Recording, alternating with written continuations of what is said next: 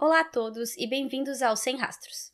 Eu sou a Luciana e aqui eu conto história de pessoas desaparecidas.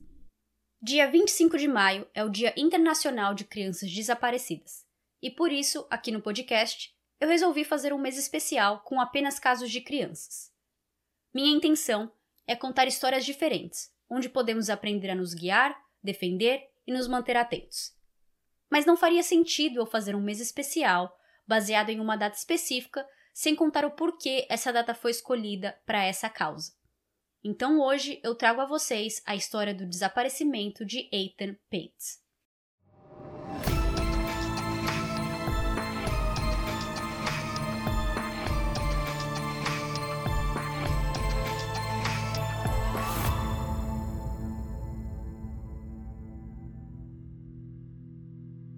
Toda criança, em algum momento da vida, provavelmente bravinhos, dizem: parem de me tratar como uma criancinha. Ethan Pates tinha 6 anos de idade em 1979 e ele era essa frase encarnada, mas de um jeito fofo e não birrento. Ele adorava ter mais responsabilidades, ficar perto de adultos e os ajudando. Todo dia ele pediu um pouco mais de dependência para os seus pais, Julie e Stanley Pates, que devagarinho foram o deixando fazer coisas sozinhos ou coisas de gente grande. Na quinta-feira, dia 24 de maio, Ethan passou o dia ajudando o funcionário da manutenção do prédio deles, se sentindo o adulto mais adulto. No final do dia, o funcionário deu a Ethan um dólar como pagamento por toda a ajuda. Para alguém que tinha seis anos e nenhum boleto, um dólar era uma grande quantia, e Ethan estava com um sorriso no rosto, daquele de alegrar qualquer um, e já pensando em como gastaria seu dólar. Na manhã do dia 25 de maio, foi dia de tentar aumentar sua independência um pouquinho mais. Há tempos ele pedia para seus pais o deixarem andar de sua casa até o ponto de ônibus escolar, a apenas dois quarteirões de distância. Seus pais até então nunca tinham deixado, mas depois de muita insistência e de saberem que viviam em uma vizinhança segura e de que o ponto de ônibus era perto, Julie e Stanley finalmente deixaram. Às oito e pouco da manhã, Julie e Ethan desceram as escadas de seu apartamento e na porta, Ethan deu um beijo em sua mãe e saiu andando feliz até o ponto. O plano que ele tinha feito com sua mãe era de que ele gastaria seu um dólar num mercadinho que tinha logo ali do lado do ponto de ônibus, provavelmente comprando um refri ou algum doce, e que depois ele pegaria o ônibus até a escola. Julie ficou olhando Ethan andar por um tempo, mas confiando que ele sabia chegar no ponto, ela voltou para o apartamento para cuidar dos outros dois filhos, um menino de dois anos e uma menina de oito. Logo depois, Julie ficou em casa com os filhos Stanley saiu para trabalhar e o dia continuou como sempre. Entre 3 e 4 da tarde, horário previsto para Ethan voltar da escola, Julie liga para o seu marido e diz o que nenhuma mãe quer falar. Ethan não voltou para casa e eu não sei onde ele está. Stanley voltou correndo para casa e logo depois disso eles ligaram para a polícia. Nisso, eles descobriram que Ethan nunca nem tinha chegado na escola então ele definitivamente tinha desaparecido entre os dois quarteirões de sua casa até o ponto de ônibus. Uma grande busca foi feita na hora, grande mesmo. Mais de 100 policiais, junto a amigos e parentes, participaram da busca, que começou pelo bairro de Eitan, mas que depois aumentou em outras regiões. Mas mesmo assim, nada foi encontrado. Se vocês pesquisarem o caso de Ethan Pates na internet, vão ver que existem muitas fotos dele. E isso é porque seu pai era fotógrafo e todas essas fotos vieram do catálogo pessoal de Stanley Pates. Em um artigo de jornal da época, foi dito que esses pôsteres e fotos com informações de Ethan foram enviados para mais de 60 países diferentes. Mesmo com todos esses esforços, o caso nem chega a ter pista nesses primeiros anos. A primeira pista sólida que o caso recebe só vem em 1982, Dois jovens em Nova York ligaram para a polícia dizendo que um homem tinha tentado atraí-los a um duto de chuva e que toda a história foi muito suspeita. O homem era José Antônio Ramos e ele foi conectado ao caso de Ethan quase que imediatamente. Primeiro, acharam fotos de outras crianças em sua casa, da mesma idade de Ethan. Segundo, porque José era ex-namorado de uma babá de Ethan na época que Ethan sumiu. E o motivo pelo qual a babá terminou foi porque ele molestou seu filho. José, que estava preso por molestar uma criança no estado de Pensilvânia, foi perguntado de Ethan, e na hora ele respondeu que no dia que Ethan desapareceu, ele atraiu um menino para o seu apartamento e até disse que ele tinha 90% de certeza que o menino que ele pegou era o que ele tinha visto na TV. Mas José nunca usou o nome de Ethan e ele terminou sua história dizendo que o menino saiu vivo. Por mais que José atraísse esses garotos, ele não gostava de forçar ninguém a fazer nada fisicamente. Então, quando percebeu que o menino não estava interessado em fazer nada sexual com ele, José e o garoto andaram juntos até uma estação de metrô e dali o menino foi embora sozinho, dizendo que sabia chegar na casa de uma tia.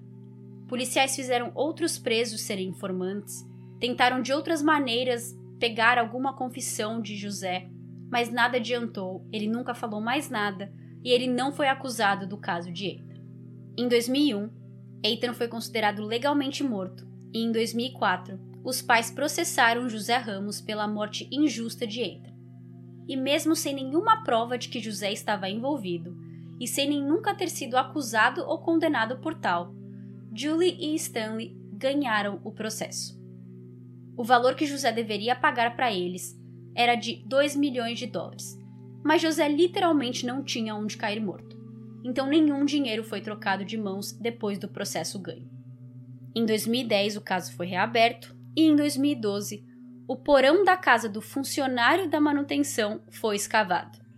Em uma nova leva de entrevistas e buscas, detetives resolveram olhar mais de perto o bom samaritano que deu o dólar para Ethan um dia antes.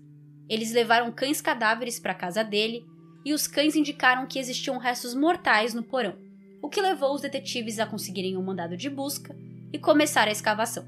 A busca durou alguns dias e no final nada foi achado e o funcionário não foi considerado suspeito. Nesse mesmo ano, José Ramos saiu da cadeia, onde ele estava desde os anos 80 pela acusação de molestar um menor de idade. Esse acontecimento, junto com a escavação do porão, trouxe uma nova visibilidade para o caso de Eita, e uma moça ligou para a polícia contando que seu cunhado tinha dito para ela que matou uma criança em Nova York anos atrás, e ela pediu para os detetives darem uma olhadinha nele. Esse homem era Pedro Hernandes, e quando interrogado pela polícia, ele confessou ao assassinato de Ethan Pates. Ele disse que em 1979 ele tinha 19 anos e trabalhava na lojinha de conveniência no qual Ethan ia gastar seu dólar. Pedro conta que perguntou a Ethan se ele queria refrigerante, e Ethan, muito feliz, concordou. Pedro então pede para ele segui-lo até o porão, e quando chega lá, Pedro estrangulou, colocou o corpo de Ethan em uma caixa e jogou em uma caçamba de lixo a algumas quadras de distância da lojinha. Pedro foi acusado de sequestro em primeiro grau, assassinato em segundo grau e seu julgamento foi feito em 2015. Ou é melhor eu dizer, seu primeiro julgamento. Depois de 18 dias deliberando, o júri voltou sem uma decisão mútua. No Brasil, o júri é composto por sete pessoas e o resultado que prevalece é aquele da maioria, isto é, quatro votos contra três já é o bastante para um veredito final. Nos Estados Unidos, o júri é composto de 12 pessoas e as 12 precisam chegar a uma mesma decisão. Então, se uma pessoa tiver uma ideia diferente das outras 11, o julgamento é anulado e é necessário fazer um novo, caso a acusação queira. E foi nesse exato cenário, de 11 contra 1, que Pedro não foi preso nesse primeiro julgamento de 2015. Um segundo foi feito em outubro de 2016 e no dia 14 de fevereiro de 2017, dia dos namorados nos Estados Unidos, Pedro Hernandes foi considerado culpado pelo assassinato e sequestro de Ethan Pets e condenado à prisão por 25 anos. Ele deixa uma esposa e uma filha aqui fora. Agora que eu contei que Pedro confessou, teve seu primeiro julgamento anulado e foi condenado no segundo, eu posso dizer que muitos não acreditam que ele seja o culpado. O argumento para aqueles que não acreditam são muitos. O que se sabe da confissão de Pedro é que ela foi feita depois de um interrogatório que já durava sete horas, ininterruptas, e que não existe nenhum registro dessa entrevista, por câmera ou áudio. Segundo, outros funcionários da loja nunca foram interrogados. Além de ver reportagens falando que Pedro trabalhou nessa mercearia, eu não achei nada oficial que prove que ele realmente trabalhou lá em 1979. O que eu quero dizer é que eu não achei nenhuma prova de que a polícia confirmou essa informação ou se portais de notícias simplesmente repercutiram a fala de Pedro, dizendo que ele trabalhava lá, sem pesquisar. Terceiro, se ele realmente for o assassino de Ethan, é acreditado que esse tenha sido seu único crime, ou pelo menos o único crime desse nível, como assassinato e sequestro, o que costuma ser muito incomum. Pessoas que cometem transgressões contra a criança não costumam atacar apenas uma vez. Quarto e penúltimo argumento é de que em 2010, um livro sobre o caso de Ethan foi lançado e Pedro poderia saber alguns detalhes do caso por lá, como o fato de que Ethan tinha um dólar para gastar aquele dia. E por último, enquanto aguardava julgamento, Pedro foi diagnosticado com transtorno de personalidade, além de seu QI ser muito baixo, o fazendo quase ser incapacitado intelectualmente. Em uma entrevista feita com um único júri contrário aos outros, ele explica o porquê ele não optou pelo resultado de culpado como seus 11 colegas. Mas antes de contar seu lado, eu preciso explicar que o contrário de culpado não é inocente, pelo menos não em casos de julgamento e júri. O que esse homem vai falar, com suas próprias palavras, é que ele não optou pela condenação por falta de evidência. Isso faz com que o suspeito seja inocente? Não. Mas também não o faz culpado aos olhos da lei. Existe aquela frase que a pessoa é inocente até que se prove o contrário, certo? A ideia por trás de um julgamento é que a acusação tenha provas o bastante para mostrar que o suspeito é realmente o culpado e que existem provas inegáveis de sua culpabilidade. O que esse homem, esse júri que nadou contra a maré, responde quando o perguntam o porquê de sua decisão, ele diz: Essencialmente, tudo se resume à evidência. A evidência não estava lá nesse caso. Infelizmente, para os meus colegas de júri, eles sentiram que a história que a acusação contou fez mais sentido do que a história da defesa. Na minha opinião, você não tem que ir com a história que mais faz sentido, e sim com a evidência. Eles dizem que precisamos condenar alguém sem dúvidas cabíveis e teve muitas dúvidas nesse caso. Foi muito difícil estar naquela sala e ir contra todos, mas eu estou confortável com minha decisão. Ao terminar sua frase, o entrevistador pergunta: E a confissão? Por que você decidiu não ouvir a confissão ou não levar a sério? O juiz nos falou que confessar não é prova de crime e que não podemos considerar alguém culpado por suas próprias palavras. Primeiro é preciso provar que um crime foi cometido, e depois quem cometeu aquele crime. Essa confissão de Pedro ter sido feita depois de sete horas de interrogatório, sem nenhum registro ou gravação, foi algo que eu levei em consideração. Com José Ramos solto desde 2012 e Pedro Hernandes preso desde 2017, ainda hoje se tem divisões se José, Pedro ou uma terceira pessoa é culpada pelo desaparecimento de Eta. Em uma reportagem feita em 2012 com o pai, é dito que eles ainda viviam no mesmo apartamento no qual viviam em 1979, quando Ethan desapareceu. Uma notícia mais recente de 2019 diz que eles finalmente venderam o loft e se mudaram para o Havaí, pois o seu filho mora lá com a esposa e o neto. Julie não fala publicamente sobre o filho ou dá entrevistas. Já Stanley foi mais vocal e concedeu algumas entrevistas ao longo dos anos, mas a última aparenta ter sido naquela época, em 2012. Nessa última entrevista, ele fala sobre ter recebido várias críticas sobre eles terem deixado Ethan andar sozinho, mas que por mais triste que seja receber esse tipo de comentário, ele sabe que na época seu bairro e sua vizinhança eram considerados seguros e não tinha como imaginar algo desse tipo acontecendo. E agora chegamos no do porquê dia 25 de maio. Pelo caso de Ethan ter sido tão grandioso, com o país inteiro sabendo do caso e aguardando uma solução, o presidente dos Estados Unidos em 1979, Ronald Reagan, decretou o dia 25 de maio como o Dia Nacional de Crianças Desaparecidas.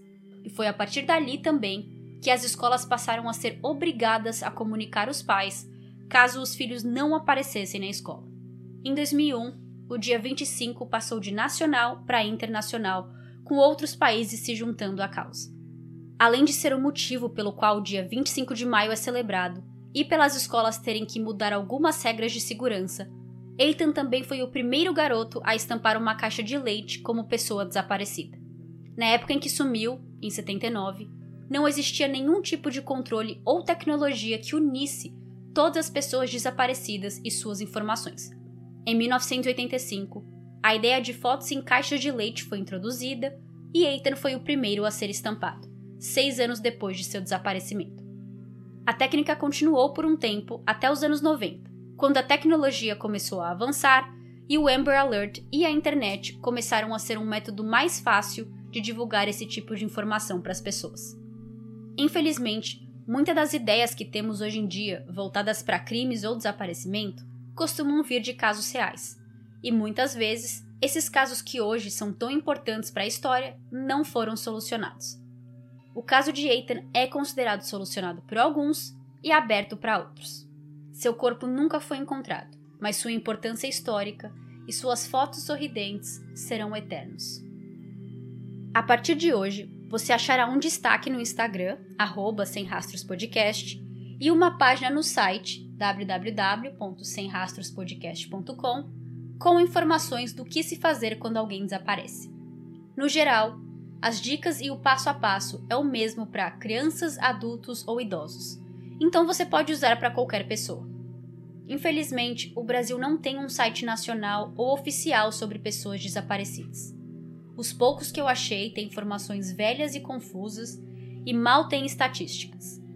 Mas o que eu achei nessa minha pesquisa é que existe um app chamado Cinesp Cidadão, onde é possível procurar por pessoas desaparecidas. E eu gostei de saber dessa iniciativa e espero que não só funcione, mas que as pessoas saibam que existem para usar se necessário. E eu gostaria de terminar esse episódio com uma dica. No episódio de Aisha Degree, eu falo sobre o mito de ter que esperar 24 horas para chamar a polícia. E vocês já devem estar cansados de eu falar isso, mas eu vou repetir quantas vezes for necessário, porque infelizmente muitas pessoas ainda acreditam nisso.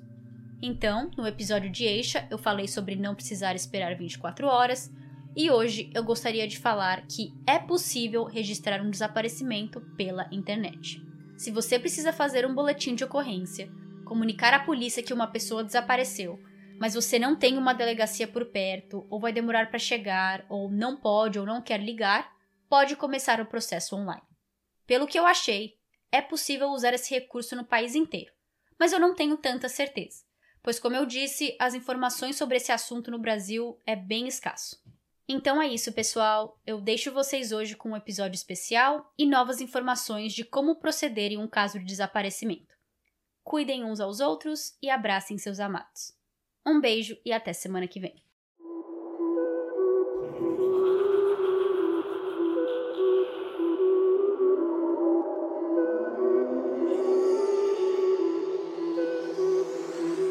Muito obrigada a todos por ouvirem a esse episódio de Sem Rastros. O episódio foi escrito e narrado por mim, Luciana, e foi editado por Gabriela Serra. Para ver fontes e fotos desse caso, pode entrar lá no website www.semrastrospodcast.com ou no Instagram, arroba semrastrospodcast. Eu também tenho um grupo no Telegram, onde eu uso para discutir e falar com outros ouvintes sobre cada caso. E também é o nome do podcast, Sem Rastros. Até o próximo episódio. Tchau, tchau!